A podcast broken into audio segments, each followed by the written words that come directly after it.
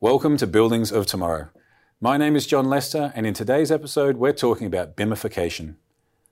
I'm joined here in the studio by Markus Winterholer, the product owner of Digital Lifecycle at Siemens Smart Infrastructure.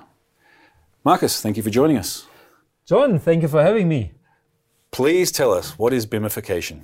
Isn't this a great name? It's a great word at the very least, yeah. All right. So, yeah, we came up with it because brownfield buildings, which are 90 90% of the buildings we are dealing with, they don't have a BIM. They don't have a model. They don't have good quality plans. Because BIM is still, from a, from a complete planning approach, not something that is done for a normal building today. Right. We see it more and more happening, but it's not a standard as today. So uh, we established this process of BIMification at Wittelsbacher Platz in Munich, our Siemens headquarters. Mm-hmm. And uh, because this building is just two years or three years old, it still was built in the 2D, uh, 2D CAD way so, as buildings are built. So in a more traditional approach. Right, yeah. right. So uh, we said, let's BIMify it. And uh, so we have a partner company with uh, with a device that is scanning buildings and taking pictures. Mm-hmm. So we engage the company doing that and creating pictures and 3D models, point clouds, mm-hmm. uh, very high precise measurements of buildings, and this point cloud was then sent to an outsourced company who created out of this point cloud um, 3D model.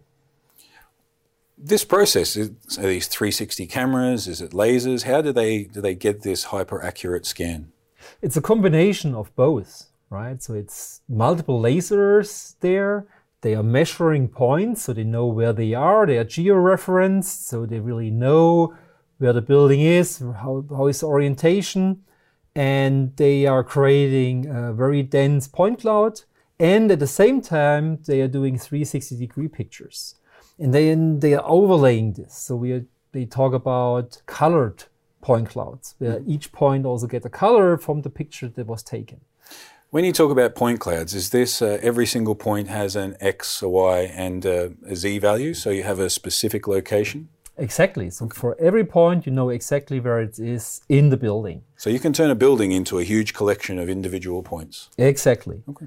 And this information is very valuable because then you can place points of interests to each of these points and then add additional information. If you know that there is a fire detector, you can add information about a fire detector. If you know there is a presence detector at this point, you can add even the dynamic value of this presence detector to this point. So in the point cloud, when you go to this XYZ coordinate, you know what a presence is there because the sensor is collecting this information.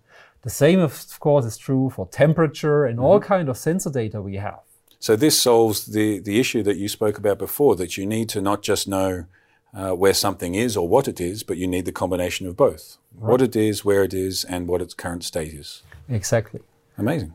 Yeah. And this is working for brownfield buildings. Of course, you can't look through walls. You can only see what's there. But in the operation phase, that's the usually the most value information and leads already to a lot of helpful use cases. Are you able to make a connection, as an example, if you had 2D plans, to then use the point cloud to, to use this, this positional data, but then combine it with some of the 2D plans as well? Yeah, we always combine 2D data, plans, and floor plans that are there.